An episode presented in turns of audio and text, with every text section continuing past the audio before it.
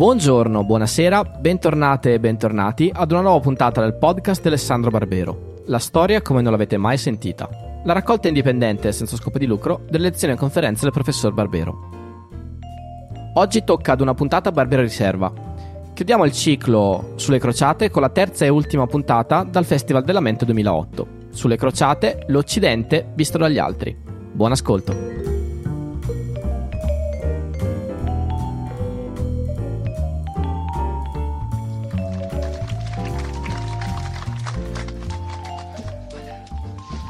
Buonasera.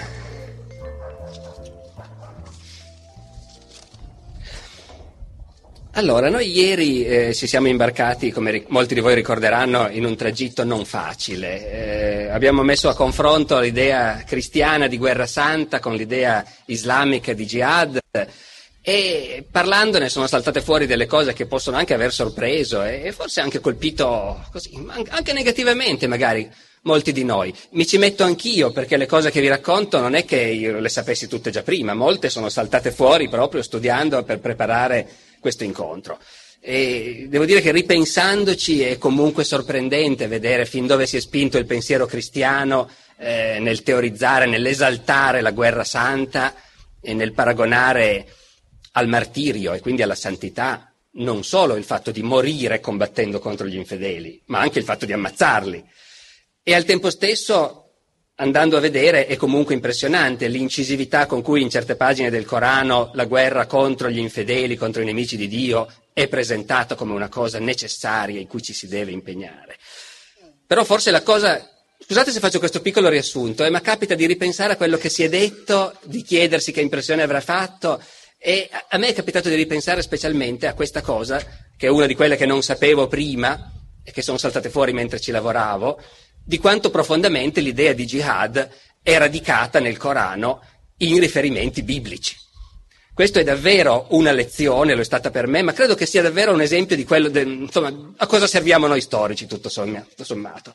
Eh, serviamo per far saltare fuori delle cose a cui di solito non si pensa e che scompigliano un po' i nostri modi di vedere. Perché faccio questa lunga premessa, questo lungo riferimento a ieri? Perché credo che ieri sia venuto fuori abbastanza chiaramente dai testi, quindi dai fatti, tutto sommato, com'è difficile fare quella cosa che invece noi facciamo sempre, che ci piace tanto fare, semplificare, vedere le cose in bianco e nero, noi e loro. E naturalmente noi che abbiamo ragione e loro che hanno torto. Eh, come lo dice così bene la chanson de Roland che citavo ieri, païen un tort e Christien un dreit. I pagani hanno torto e i cristiani hanno ragione. Ora però la chanson de Roland è un'opera di straordinaria poesia, ma non è esattamente il manuale di etica che io proporrei per il XXI secolo, naturalmente. E allora, questa tendenza fortissima che tutti noi abbiamo comunque a vedere il mondo diviso fra noi e loro, ieri abbiamo cercato di metterlo un po' in difficoltà, in discussione, eh, stasera invece ci ripiombiamo dentro in pieno. Perché stasera noi racconteremo i crociati così come erano visti da loro e, e questi loro non si facevano di queste sottigliezze che sto tentando di fare io con voi. Eh, gli altri, i diversi che vedevano i crociati, erano dispostissimi a ragionare in termini di noi e loro. Parleremo di come erano visti i crociati e in genere gli occidentali dai bizantini e parleremo di come erano visti i crociati e in genere gli occidentali dai musulmani. Comincio dai bizantini, parlerò specialmente di un testimone, che poi è una testimone. Che bello poter ogni tanto citare senza forzature eh, una donna in questa storia che finora è stata tutta una storia, temo, di uomini, di maschi, quella che ho raccontato. Eh, parleremo di una principessa bizantina che si chiamava Anna Comena, che era la figlia dell'imperatore, la figlia del Basileus Alessio Comneno, che è vissuta tra XI e XII secolo, quindi proprio negli anni della prima crociata era già grande, ha visto arrivare i crociati che, lo ricordate, sono andati a piedi in Terra Santa e quindi sono passati attraverso l'impero bizantino e si sono fermati a Costantinopoli, anche troppo per i gusti degli abitanti locali.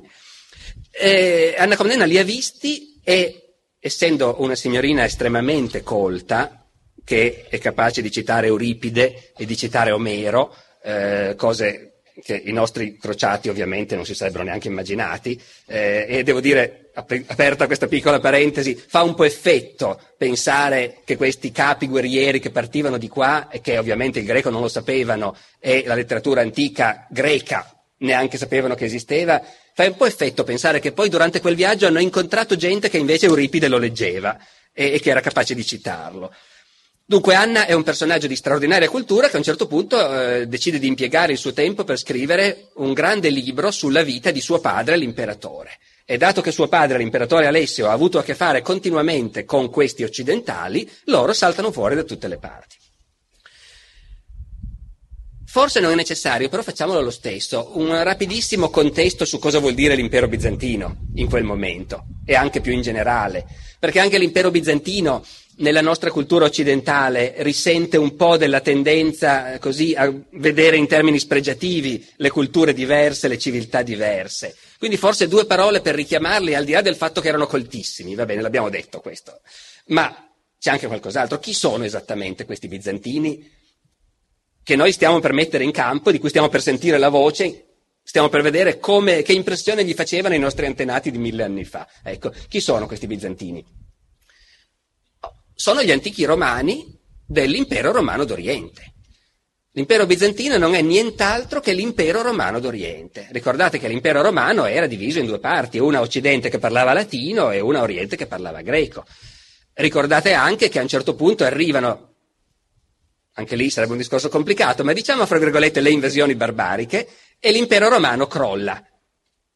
Momento, crolla l'impero romano d'Occidente e lascia il posto a questi regni dei Goti, dei Longobardi, dei Franchi, da cui tutti noi in qualche modo discendiamo. Però l'impero romano d'Oriente, l'impero romano d'Oriente non è mica crollato. Un impero in origine immenso che comprendeva i Balcani, la Grecia, tutta l'attuale Turchia, tutto l'attuale Medio Oriente, l'Egitto, si estendeva fino alla Persia, fino alla Mesopotamia. Questo impero non è mica crollato, è rimasto. Questi continuavano a chiamare se stessi romani, continueranno ostinatamente a chiamare se stessi romani in greco per altri mille anni. Però sono dei romani d'Oriente che il latino non lo parlano più, che parlano solo greco ormai, e che si sentono molto lontani dagli occidentali. Eredi di Roma, questi occidentali, ma eredi dei barbari. Infatti Anna Comnena lo dice chiaramente, questi sono i barbari dell'Occidente, i veri eredi della tradizione culturale antica siamo noi, loro non chiamano mica se stessi bizantini, quella è un'invenzione di noi occidentali per far finta che siano gente un po' strana, eh, per dimenticarci che sono gli antichi greci e gli antichi romani, o meglio, gli eredi degli antichi greci e degli antichi romani.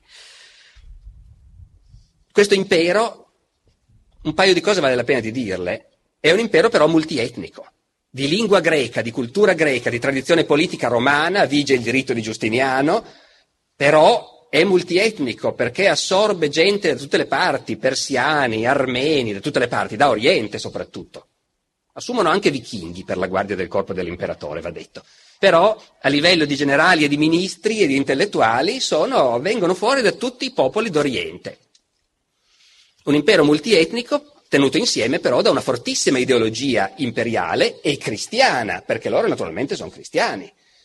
E la loro è la Chiesa che noi chiamiamo ortodossa, la Chiesa che prega in greco anziché in latino, che legge i Vangeli nell'originale greco anziché in traduzione latina, e che pian piano rispetto alla Chiesa latina si va allontanando, o meglio le due si vanno allontanando, vanno divergendo, si capiscono sempre meno, però sempre sono cristiani naturalmente.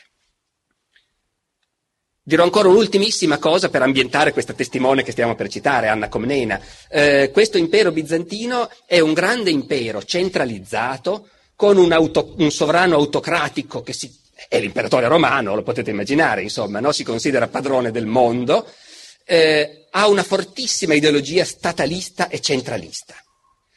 È un impero dove l'imperatore comanda tutto e dove l'economia è subordinata rigidamente alla volontà del governo, dove non c'è quasi commercio libero ma soltanto commercio statalizzato, eh, dove si pagano moltissime tasse e gli intellettuali dicono bisogna far pagare le tasse perché non ci siano troppi ricchi e troppi poveri. Insomma, eh, uno straordinario impero che nei secoli delle crociate viene divorato e fatto a pezzi dagli occidentali, i quali invece hanno il capitalismo, eh, ci sono i veneziani, i genovesi, mercanti spregiudicati, libera iniziativa, libera impresa. Sto usando una terminologia anacronistica, starà pensando qualcuno. È la terminologia che usano i miei colleghi bizantinisti ormai. Perché più si va a fondo e più si vede che questo impero, appunto centralizzato, monolitico, poco attrezzato da certi punti di vista, è stato letteralmente spolpato dai mercanti occidentali e dai crociati, naturalmente, dai guerrieri occidentali. Ora, questo è il mondo in cui vive la principessa Anna Comnena. E questo è il mondo in cui arrivano a piedi dal nord, a un certo punto, le bande dei crociati. Prima le bande disorganizzate di Pietro l'Eremita, dei poveri che sono partiti un po' a casaccio senza aspettare che i principi si organizzassero, e poi pian piano gli eserciti dei principi. Ricordate perché l'abbiamo accennato che la prima crociata è una crociata in qualche modo acefala, non parte nessun re eh, europeo, i re sono molto deboli in quel momento. Partono tanti principi, tanti conti o duchi. Anna Comnena per semplificare richiama i conti. Ecco. Goffredo di Buglione, il conte di Tolosa, Boimondo d'Altavilla e tanti altri che io non enumero. Mm. Anche Anna Comnena non li enumera. A un certo punto comincia a dire è arrivato questo, quell'altro, poi non ce la fa più, dice, erano numerosi come le foglie e i fiori della primavera, parentesi, per citare Omero, perché è un verso omerico effettivamente. E poi dice, sì, mi piacerebbe menzionare tutti i loro capi, ma preferisco non farlo. Le parole mi mancano, intanto perché i nomi sono impronunciabili. Questi parlano delle lingue barbariche che io francamente non riesco a trascrivere. E poi sono troppi. E si capisce, quello è un impero autocratico dove c'è l'imperatore e basta. L'Occidente è nel momento più acuto della dissoluzione feudale, in cui è pieno di piccoli signori locali o principi, ciascuno dei quali la fa da padrone a casa sua. E quindi questo esercito rappresenta una società che è veramente l'opposto rispetto a quello a cui i bizantini sono abituati. E dunque, Anna Comnena li vede arrivare, prima arrivano le voci, dai confini, che nel lontano Occidente si sono smossi, sono partiti da casa, poi arrivano davvero. E Anna dice in realtà le voci non lasciavano mica capire l'entità del fenomeno. Erano molti di più di quelli che si era detto all'inizio. E in generale l'evento fu molto più terribile e gravido di conseguenze di quello che ci aspettavamo. Cito, perché l'intero Occidente e tutti i barbari che vivevano fra l'Adriatico e le colonne d'Ercole migrarono in massa verso l'Asia. Esagero un po' naturalmente, non sono partiti tutti, però questa sensazione che fossero masse enormi di gente, evidentemente a Costantinopoli l'hanno avuta.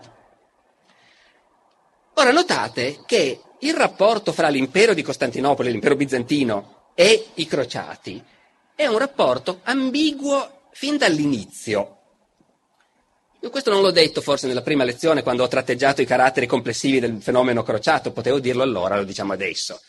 Eh, quando il Papa Urbano chiama i fedeli alla crociata e dice bisogna andare a liberare Gerusalemme per aprire la strada ai pellegrini che altrimenti sono tartassati, perché nel mondo islamico sono venuti fuori questi turchi che sono tribù nuove che hanno preso il potere nel mondo musulmano, sono più cattivi degli arabi, sono più barbari degli arabi, sono più pericolosi anche. E, e Urbano II dice anche, stanno anche aggredendo i cristiani d'Oriente. È un raro momento, raro perché reciprocamente non si vogliono bene, né gli uni né gli altri, ma è un raro momento di solidarietà che dimostra la Chiesa di Roma nei confronti, in quell'epoca, nei confronti dei cristiani d'Oriente sono proprio tirati in ballo espressamente dal Papa come uno dei motivi per cui bisogna partire, perché il mondo islamico è in fermento e oltre a tormentare i pellegrini che vanno a Gerusalemme, stanno anche aggredendo i cristiani d'Oriente, e cioè l'impero bizantino. Quindi tutta questa gente che parte ha sentito vagamente dire dai predicatori che in Oriente ci sono i nostri confratelli cristiani e che bisogna aiutarli. E l'imperatore d'Oriente, l'imperatore bizantino a Costantinopoli riceve delle lettere che gli dicono guarda che stanno arrivando, il tale principe, il tal altro sono partiti e bisogna accoglierli, bisogna organizzarsi un po'. E i bizantini sono divisi fra il dire ma forse questa gente potremmo usarla tutto sommato. Forse se davvero vanno a aggredire i turchi, eh, per noi va bene, perché è vero che la pressione turca si stava facendo sentire non poco sull'impero bizantino. Però al tempo stesso l'idea di vedere arrivare questa enorme marea di barbari, come li pensano loro.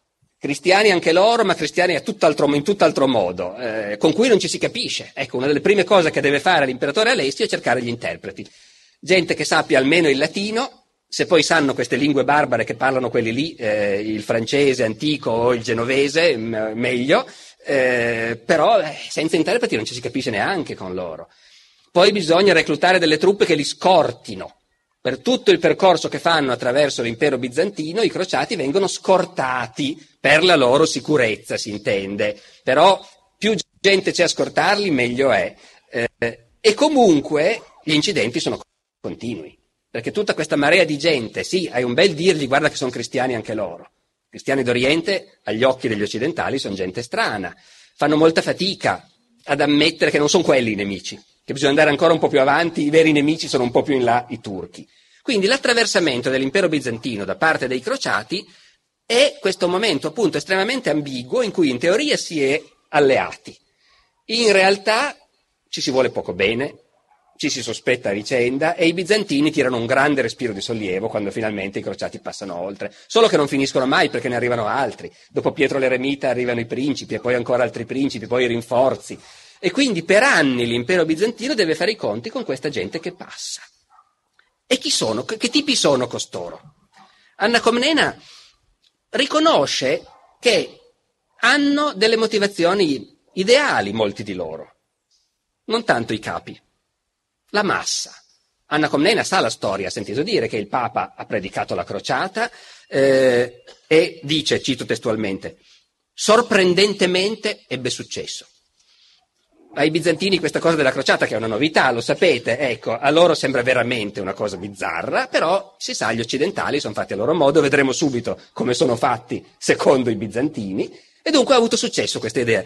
Partono in massa, pieni di ardore e di entusiasmo, affollavano tutte le strade, guerrieri, civili, le famiglie, le donne, più numerosi dei granelli di sabbia del mare o delle stelle del cielo, portando rami di palma, che è il tipico simbolo del pellegrino, e croci sulle spalle, che invece è la novità, che rappresenta il nuovo impegno di aprirsi la strada, se necessario, combattendo fino alla liberazione del sepolcro. Ecco, Anna Comnena dice questa cosa, cito, la gente semplice era mossa con assoluta sincerità dal desiderio di pregare sul sepolcro di nostro Signore e visitare i luoghi santi. Nella massa lei lo coglie, questo fermento di gente che non ha niente da perdere ma che va per motivi veramente religiosi. Quanto ai capi, lei invece ha i suoi dubbi. I capi sono quelli che ha conosciuto meglio, fra l'altro. Li avevano a palazzo tutti i momenti, anzi, come vedremo, non riuscivano a liberarsene. Eh, I capi li ha conosciuti bene e questi, dice, questi qua volevano soltanto arraffare, in realtà. Dopodiché, naturalmente, Anna Comnena, esponente appunto di una civiltà raffinata si trova ad avere a che fare con questi che considera dei barbari, cosa fa? Generalizza. Comincia a dare dei giudizi generali su questi che io, in mancanza di meglio, continuo a chiamare gli occidentali. Eh, lei come li chiama? Anche lei ha i suoi problemi. Eh, ogni tanto i latini, quando pensa soprattutto alla differenza religiosa, ma in realtà il termine che usa di più, che vi sorprenderà magari, è i Celti.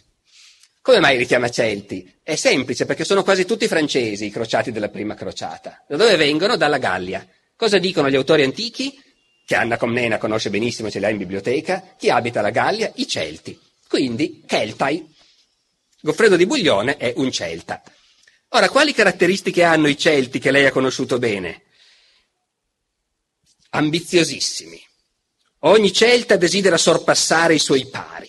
Tutti questi capi sono tutti uguali, innumerevoli, no? non hanno un re.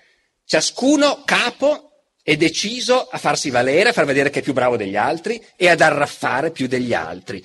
Come razza sono avidissimi.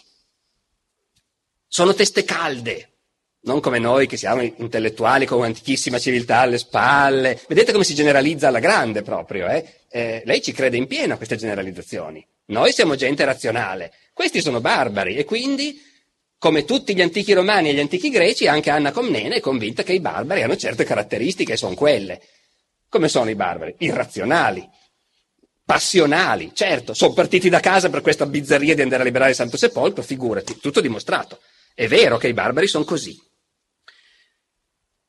La razza latina dimostra sempre un'eccezionale avidità di ricchezza, ma quando si mette in movimento per invadere un paese non la trattengono né la ragione né la forza. Dopodiché questi sono anche dei grandi guerrieri, però.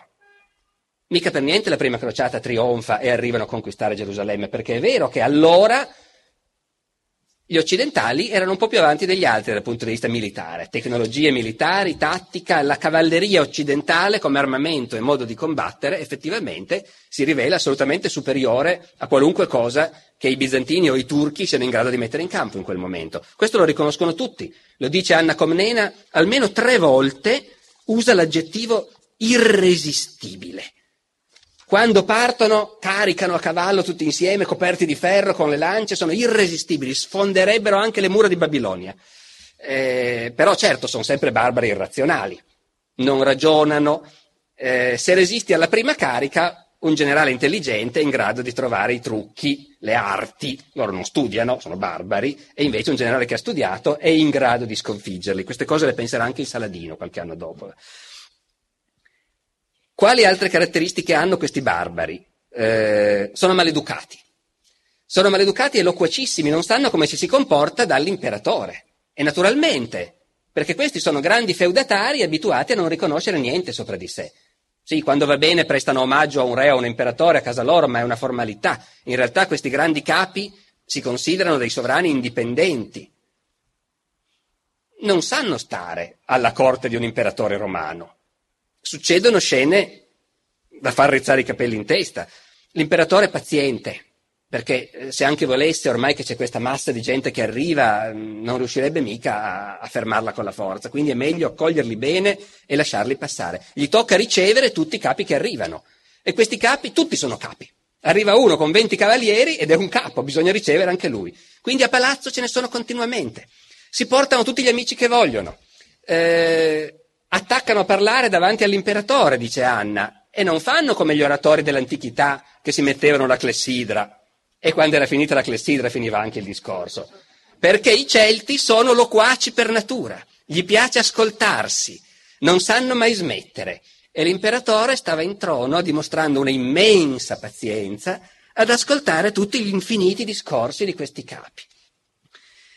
E quando sta in trono va ancora bene, perché una volta che non era in trono, questi sono entrati nella sala del trono e uno si è seduto sul trono.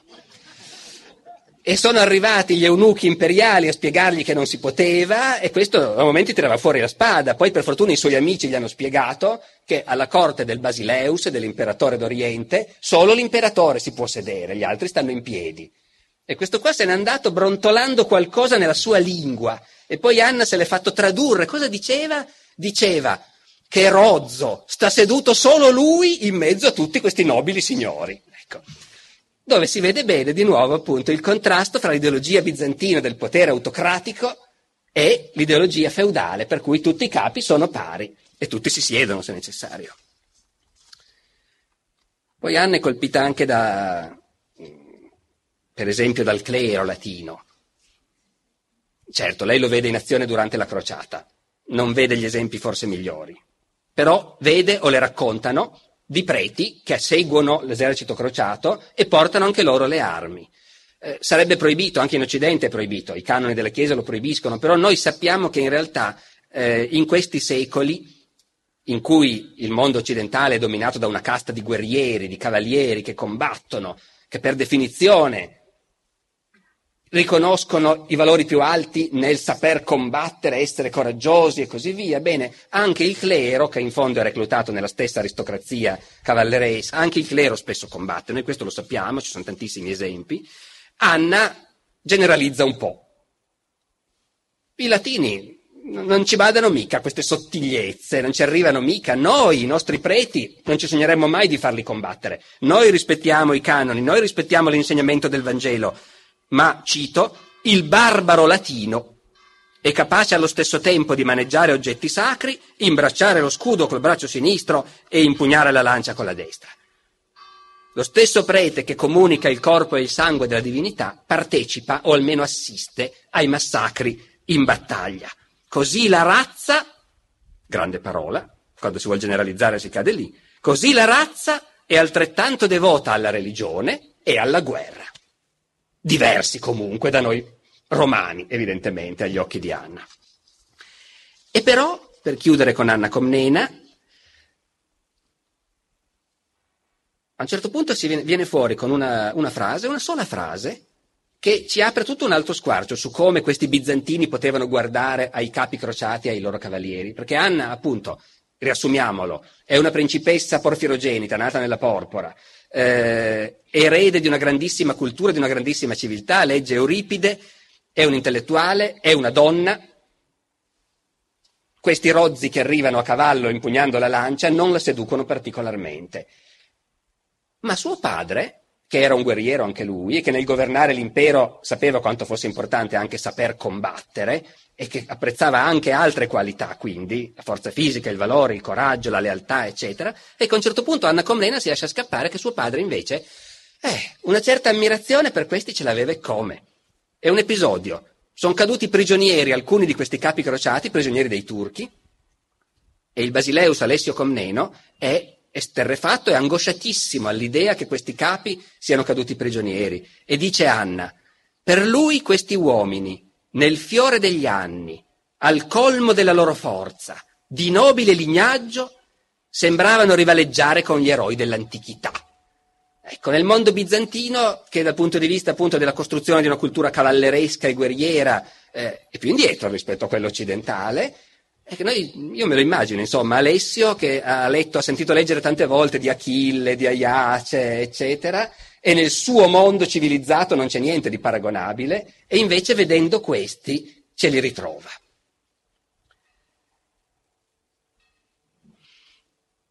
Bene, dopo aver attraversato l'impero bizantino, come sapete, i crociati cominciano a entrare in contatto con i musulmani. E entrano a contatto con un mondo musulmano dove, come abbiamo accennato, i gruppi dirigenti non sono più arabi, ma sono turchi. Gli arabi sono quelli che hanno fatto le grandi conquiste dopo che Maometto ha predicato la fede islamica, gli arabi sono quelli che nel VII secolo hanno conquistato tutto il Medio Oriente, il Nord Africa, la Spagna, hanno fondato una civiltà che continuerà a parlare arabo naturalmente, così come il Corano è in arabo. Però all'interno di questo mondo musulmano, da un po' di tempo, quando parte la prima crociata, da un po' di tempo sono arrivati anche popoli diversi, popoli nuovi che vengono dall'Asia, i turchi. I turchi non sono arabi per niente, parlano una lingua che non c'entra niente con l'arabo, però si convertono all'Islam e conquistano un po' tutto il mondo musulmano. Lo conquistano vuol dire che un po' dappertutto il sultano, gli emiri, i capi locali, i guerrieri sono normalmente turchi o curdi qualche volta, come il Saladino che era curdo. Ora, in questo mondo di cultura araba, dove l'arabo resta la lingua della religione, del, della politica e così via, ma dove le elite militari sono turche, ecco, questo mondo è più attrezzato rispetto a quello bizantino per capire i crociati. Ci sono più somiglianze in realtà. Anche questo è un mondo governato da un'elite di guerrieri, con valori militari, cavallereschi, che apprezzano molto i bei cavalli, le belle armi, il coraggio in guerra. Anche questo è un mondo feudale, se vogliamo, perché con le, le invasioni turche l'impero arabo si è frantumato, il califfo a Baghdad conta pochissimo ormai. Ci sono appunto un sultano turco che però conta abbastanza poco anche lui e tanti emiri locali, è anche per quello che la prima crociata vince, perché incontra un mondo islamico diviso fra tanti principati separati, spesso in guerra fra loro. Ecco, eh, però questo vuol dire appunto una mentalità feudale, se vogliamo, se mi passate la semplificazione, che fa sì che in fondo i turchi non sono poi così diversi dai, dai guerrieri occidentali. Quando si incontrano, lo vedremo più avanti, c'è anche qualcosa di un elemento di riconoscimento. Come reagiscono dunque i musulmani all'arrivo dei crociati e che impressione gli fanno? Diciamo alcune cose molto generali. Non riescono assolutamente a convincersi che vengano per motivi ideali. Questi sono venuti a invadere, a portarci via a casa nostra e sono, la, come dicono anche i bizantini, la razza più avida che si sia mai vista. Sono molto bravi in guerra, questo i musulmani lo riconoscono tranquillamente, non c'è niente da fare, quella tal carica della loro cavalleria è veramente irresistibile e insomma i capi che riescono a dimostrare di tenere testa ai cristiani, eh, ai crociati, ai franchi, come dicono di solito gli arabi, eh, sono veramente quelli più bravi. Dopodiché Dopodiché, dopo il successo della prima crociata e la fondazione del Regno di Gerusalemme, comincia un'epoca di guerriglia continua, di scontri, di conflitti, ma anche di incontri, di tregue, di negoziati, di commerci, come è inevitabile. Il regno di Gerusalemme, il regno crociato, non dura due secoli, sia pure in un continuo conflitto con il mondo musulmano, senza che ci siano anche innumerevoli momenti di incontro, di dia- dialogo è una grossa parola. Eh, loro non l'avrebbero apprezzata, secondo me. Però comunque momenti in cui si è costretti a negoziare, momenti in cui un singolo emiro non ha più voglia di fare la jihad e preferisce mettersi d'accordo col singolo principe cristiano suo confinante. Momenti del genere ce n'è tanti e noi abbiamo la fortuna che uno di questi piccoli principi turchi, l'emiro di Shaizar, Cesarea, in Siria, ha scritto un libro in cui racconta un sacco di aneddoti della sua esperienza personale di principe locale musulmano che ha molto combattuto contro i crociati, però ha anche molto negoziato e trattato con loro. Questo signore si chiama Usama. Eh, la grafia è consueta e con la U, ma è ovviamente lo stesso nome islamico, ben più noto oggi grazie a un altro signore, Osama. Eh, questo si chiama Usama ibn Munkid e io vi citerò, vi leggerò o vi racconterò, secondo dei momenti, alcuni brani dal suo libro che tracciano appunto un percorso eh, nel, nell'esame, nell'osservazione di questa strana gente che sono i franchi. Oh, I franchi sono strana gente, questo non c'è dubbio. Sono rozzi e ignoranti. Anche, anche, i turchi su questo non, eh, non fanno nessuna difficoltà. Eh, però ci sono anche gli esempi di questa loro rozzezza e ignoranza. Eh, per esempio, la pratica me- della medicina presso i crociati. Io so benissimo che in genere è meglio raccontare le storie anziché leggerle, però vorrei anche farvi cogliere in qualche modo lo stile di questo autore che scrive in arabo, eh, che qui è tradotto in italiano naturalmente, eh, queste cose. Quindi comincerei a provare a leggere uno di questi brani, un pezzo almeno, e lo commentiamo poi. Racconta dunque Usama che eh, un certo signore eh, cristiano aveva chiesto a lui di mandargli un medico perché c'erano dei malati mm, e questo, i cristiani non riuscivano a curarli e quindi in un momento di tregua chiedono all'emiro musulmano di mandargli un medico. E l'emiro manda un medico, un medico cristiano a nome Tabit. Momento cristiano, certo cristiano, un arabo cristiano, perché nel mondo musulmano ci sono un sacco di ebrei, di cristiani e così via, però è un arabo di cultura araba. Questi, il medico, dopo nemmeno dieci giorni fu di ritorno. Noi gli dicemmo, hai fatto presto a curare quei malati. Ed egli raccontò, mi presentarono un cavaliere che aveva un ascesso alla gamba e una donna afflitta da una consunzione. Feci un impiastro al cavaliere e l'ascesso si aprì e migliorò. Prescrissi una dieta alla donna, rinfrescandone il temperamento. Quando ecco arrivare un medico franco, che disse, costui non sa affatto curarli. E rivolto al cavaliere gli domandò, cosa preferisci, vivere con una gamba sola o morire con due gambe? E avendo quello risposto che preferiva vivere con una sola gamba, ordinò, conducetemi un cavaliere gagliardo e un'ascia tagliente. Vennero cavaliere ed ascia, ed io, è sempre il medico arabo che racconta, ed io ero lì presente. Colui adagiò la gamba su un ceppo di legno e disse al cavaliere, dagli giù un gran colpo di ascia che la tronchi netto. E quegli sotto i miei occhi la colpì d'un primo colpo, e non essendosi troncata d'un secondo colpo. Il midollo della gamba schizzò via e il paziente morì all'istante. Esaminata quindi la donna disse, questa era quella che soffriva di consunzione, costei ha un demonio nel capo che si è innamorato di lei. Tagliatele i capelli. Glieli tagliarono e quella tornò a mangiare dei loro cibi, aglio e senape, per cui la malattia le aumentò. Il diavolo è entrato nella sua testa, sentenziò colui, e preso il rasoio le aprì la testa a croce, asportandone il cervello sino a fare apparire l'osso del capo, che colui strofinò col sale, e la donna all'istante morì. A questo punto io domandai, avete più bisogno di me?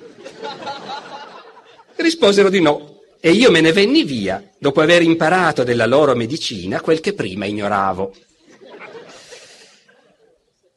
Dopodiché proviamo a ribaltare però anche la frittata, perché è chiaro che il nostro tabit eh, arabo-cristiano ha alle spalle una cultura medica raffinatissima che è quella greca naturalmente, che gli arabi hanno, hanno gli autori greci, li leggono, li usano, quindi è una medicina fondata, insomma, sulla concezione degli umori, dell'equilibrio degli umori, è quella stessa medicina che sarà poi riscoperta in Occidente più tardi e che sarà praticata nel Rinascimento, nell'età moderna, anche in Europa. Eh, che è una medicina che si basa su una traduzione culturale raffinatissima ed è peraltro una medicina completamente inefficace, perché la teoria degli umori non ha il minimo fondamento scientifico e quindi nessun medico antico o del Rinascimento ha mai curato nessuno se non per caso seguendo quei precetti. Certo che suona molto più raffinata rispetto alla chirurgia degli occidentali. E tuttavia, quando dico chirurgia, non esagero, perché questa operazione di, come dire, eh, trapanazione del cranio, descritta così, fa un po' impressione. Però noi sappiamo che in quei secoli in Occidente si comincia davvero a studiare la possibilità di trapanare il cranio in certi casi e di guarire delle persone da traumi cranici in quel modo.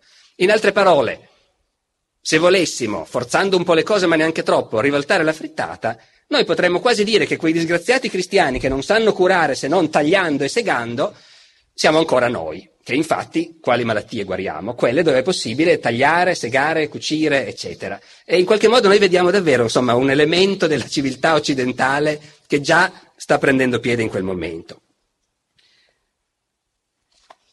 Oltre che barbari, i cristiani, i cristiani occidentali, i franchi, hanno una caratteristica che è assolutamente sorprendente agli occhi dell'emiro Usama.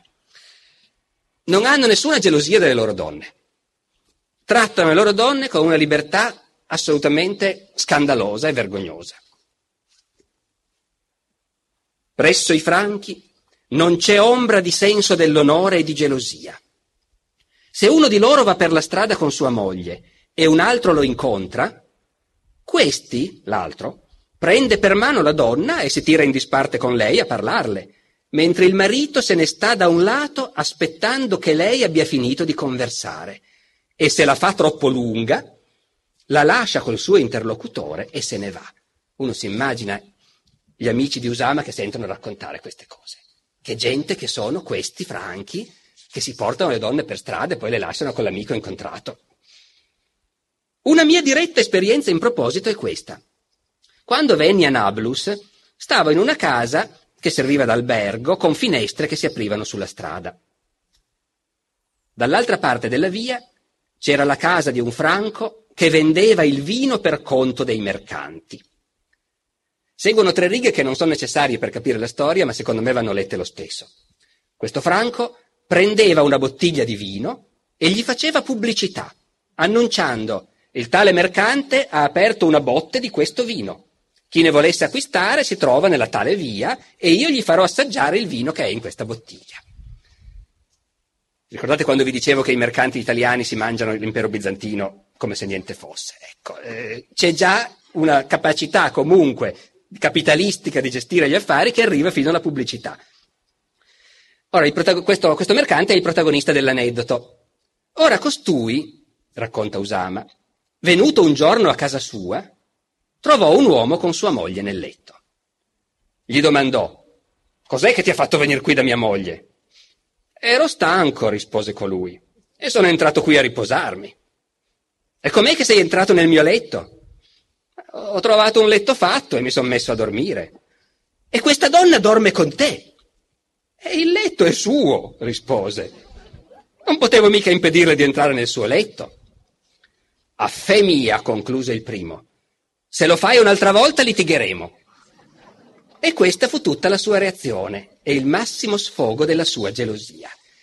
Anche qui uno si immagina i lettori musulmani che sghignazzano, ovviamente, alla grande. Eh, è anche lecito chiedersi se una storia del genere abbia mai potuto succedere. È improbabile, ovviamente, per quanto eh, liberali potessero essere i costumi dei nostri antenati, eh, certamente non reagivano così quando trovavano la moglie a letto con un altro. Ma al musulmano piace molto, invece, immaginarla così. E d'altra parte è vero che, evidentemente, anche se queste storie non sono realistiche, però fanno un po' parte dell'immaginario medievale nostro perché in boccaccio di storie così ne troviamo finché vogliamo. Questo fatto comunque che i franchi non sono gelosi delle loro donne è una cosa che comunque colpisce talmente tanto Usama che ci torna sopra. E ci torna sopra con un altro aneddoto, scabroso, no, no, non è scabroso, lo racconto, non è scabroso per niente. Un altro caso consimile è questo, narratoci da un bagnino di Maharra, a nome Salim, che stava in un bagno di mio padre, dice Usama. Un bagno, cioè un bagno turco, un bagno, le terme, uno stabilimento, no? Un principe ne può possedere avere dei bagnini che lavorano per lui. Questo poi si mette in proprio. Apersi un bagno a Maharra, disse costui, per guadagnarmici la vita.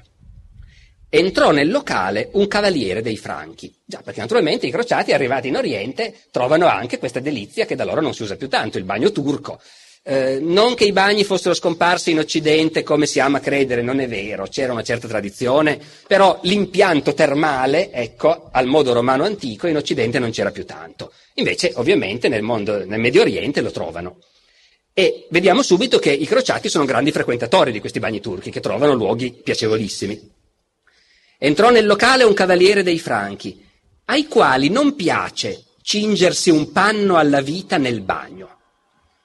Io la prima volta che ho letto questa cosa sono rimasto strabiliato, perché quale autore cristiano di quest'epoca, oltretutto sono quasi tutti monaci, ci racconta che quando i cavalieri facevano il bagno lo facevano nudi?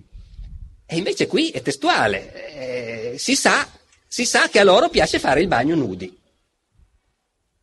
E poi questo sono gente un po' rozza, questi franchi, eh, gioco di mano, gioco di villano, allunga la mano e strappa l'asciugamano anche alla vita del, del bagnino.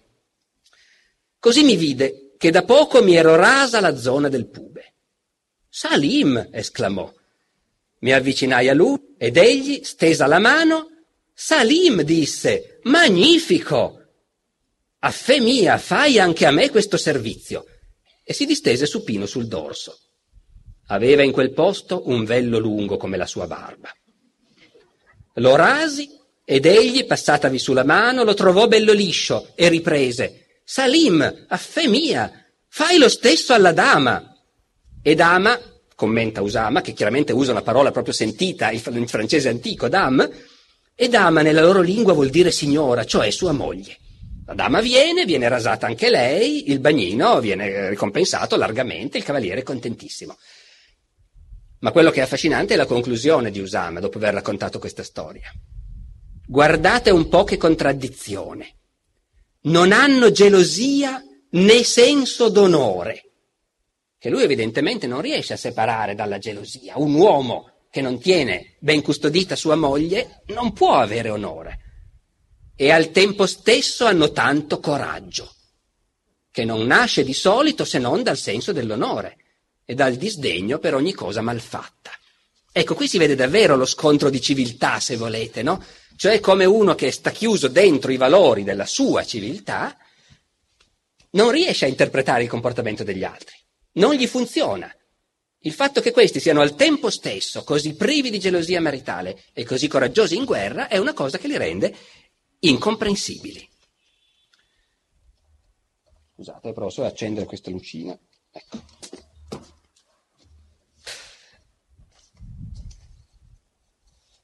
Non tutti i franchi sono uguali però. Grazie, scusate. Non tutti i franchi sono uguali e Usama anzi è molto chiaro sul fatto che appena arrivati sono i peggiori, quelli appena arrivati. Ma quando è un po' che sono arrivati, che hanno imparato a conoscere le usanze del posto, eh, migliorano molto.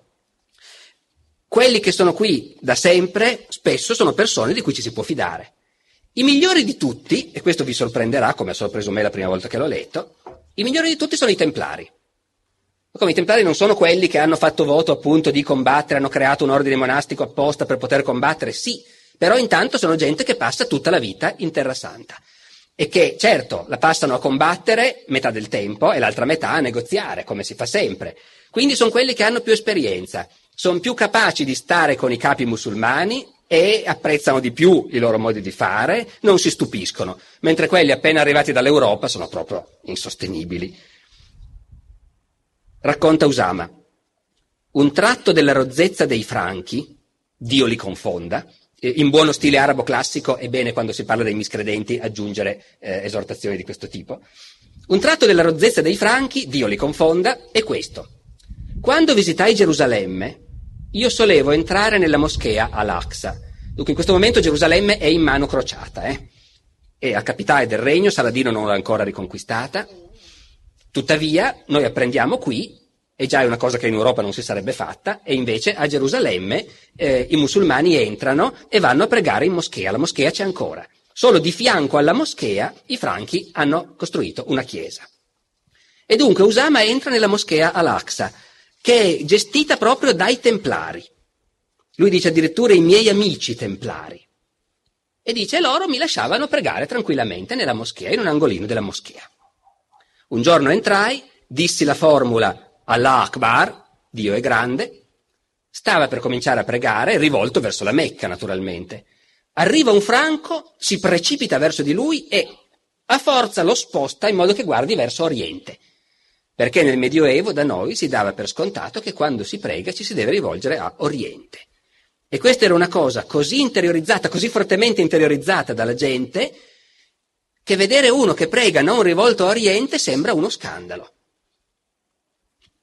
Lo volta a forza verso Oriente dicendo così si prega. Per fortuna arrivano i templari che prendono l'energumeno e lo allontanano e così Usama può continuare a pregare come vuole lui. Ma dopo un po' l'altro torna e vuole di nuovo costringerlo a voltarsi verso Oriente. E di nuovo i templari intervennero, lo allontanarono e si scusarono con me, dicendo è un forestiero, è arrivato in questi giorni dal paese dei Franchi e non ha mai visto nessuno a pregare fuorché col viso rivolto ad Oriente. Che si pregasse verso Oriente magari noi non lo sapevamo. Che nella concezione cristiana abbia un grande spazio, per esempio, eh, Gesù, la figura di Gesù bambino in braccio a Maria, invece lo sappiamo tutti. Eh, Usama non lo sapeva perché prima di incontrare i crociati non aveva la minima idea che ci fosse della gente che eh, faceva delle immagini rappresentando una donna con un bambino e dicesse che quello lì era Gesù bambino, cioè Dio bambino. La volta che glielo spiegano c'è di nuovo lo shock culturale. Usama non riesce a credere a una cosa del genere. Arriva un franco a un ricevimento, no, non al ricevimento, scusate, sono alla moschea. Un, un, grande emiro è andato a pregare alla moschea della roccia, siamo sempre in questa eh, Gerusalemme multietnica e multireligiosa che i crociati tutto sommato eh, lode a loro erano riusciti a gestire. L'emiro va a pregare alla moschea, è un momento di tregua evidentemente, e arriva uno e gli dice Vuoi vedere il Dio bambino? L'emiro, tutto sommato, dice, sì, va bene, andiamo a vedere il Dio bambino. E quegli ci precedette, fino a mostrarci l'immagine di Maria col Messia piccolo in grembo. Questo, disse, è il Dio bambino. E Usama racconta questa cosa per far capire quanto sono incredibilmente superstiziosi questi cristiani, i quali pensano che Dio, il quale è inattingibile e non si può neanche raffigurare secondo l'Islam, addirittura invece si possa raffigurare come un bambino. E infatti conclude, ben più in alto è il Dio altissimo da ciò che gli infedeli sostengono. Dopodiché, e su questo mi avvio a chiudere, anche in Usama scatta un po' quella stessa cosa che abbiamo visto con l'imperatore Alessio Comneno, cioè il dire questi sono diversi, sono rozzi, sono barbari, però che belli che sono sui loro cavalli in armatura, quando caricano tutti insieme sono irresistibili, sono così coraggiosi. E Usama lo dice, lo ripete più volte, e la cosa affascinante è che ha un terreno di conversazione comune con i suoi ospiti cristiani. Quando si trova presso un capo cristiano, spesso addirittura presso il re di Gerusalemme, il re Folco, eh, successore di Goffredo di Buglione, ci sono vari momenti in cui discutono, hanno un terreno comune, di cavalli per esempio, di falconi, perché la caccia col falcone li appassiona tutti e sono tutti intenditori di queste cose, e in genere dell'andare a cavallo e del combattere a cavallo.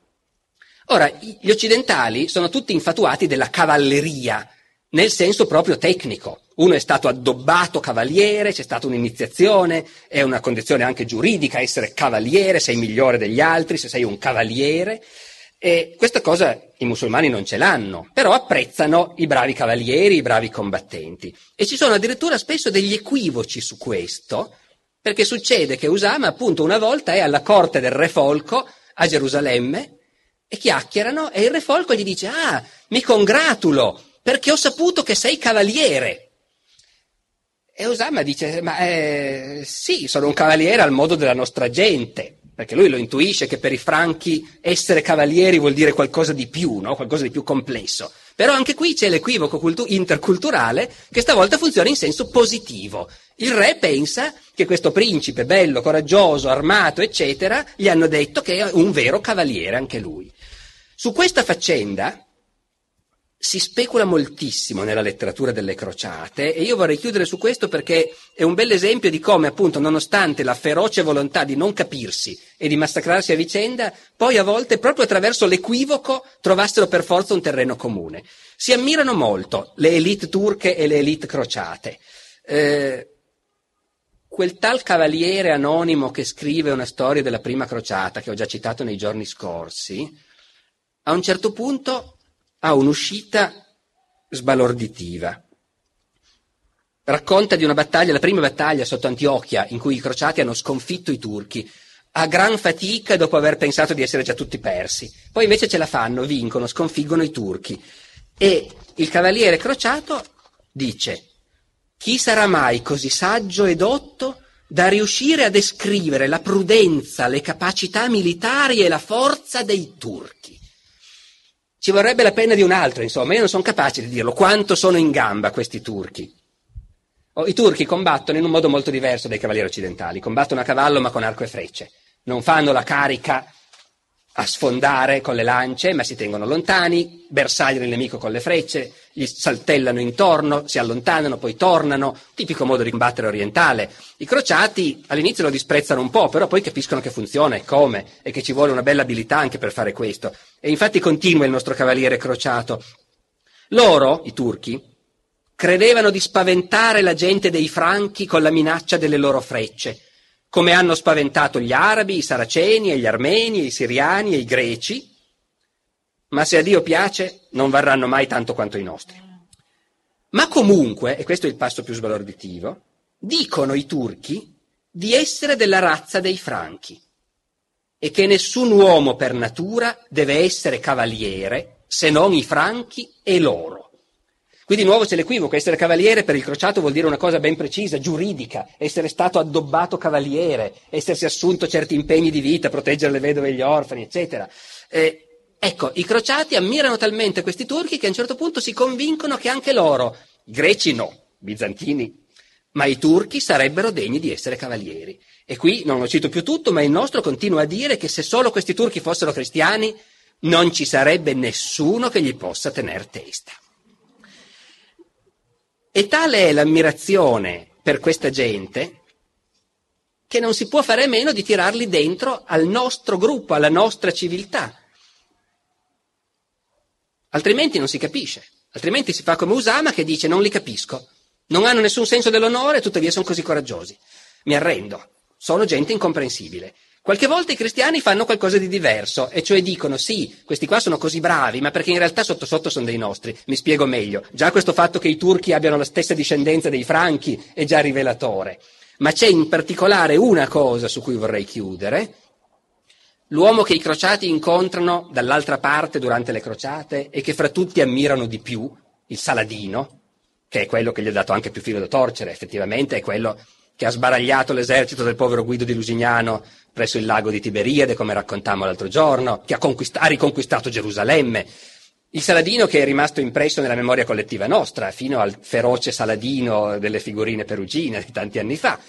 Ecco, il Saladino, tutti gli scrittori delle crociate, gli autori di canzoni di gesta, lo ammirano enormemente e comincia subito dopo la sua morte a circolare in Occidente una serie di leggende le quali leggende dicono che il Saladino è venuto segretamente in Europa.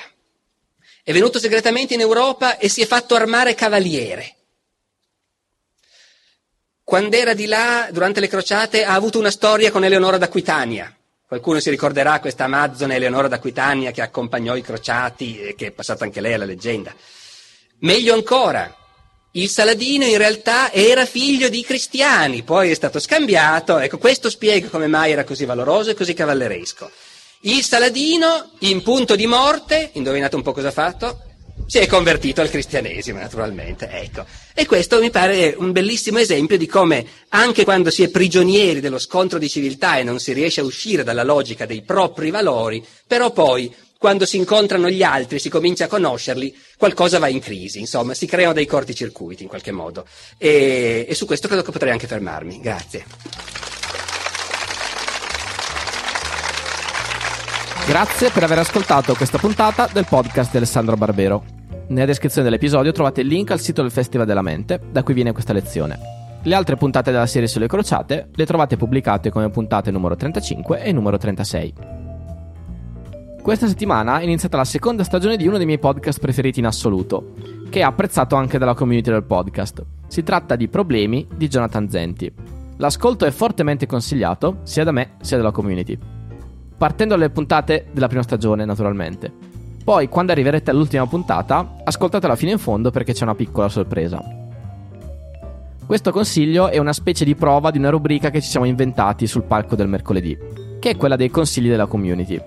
Cos'è il palco del mercoledì? Scopritelo tutti i mercoledì alle 21 sulla community Discord del podcast. Il link è in descrizione. La musica è come sempre lo, il George Street Shuffle di Kevin MacLeod in Competech.com, pubblicato con licenza Creative Commons CC BY 4.0.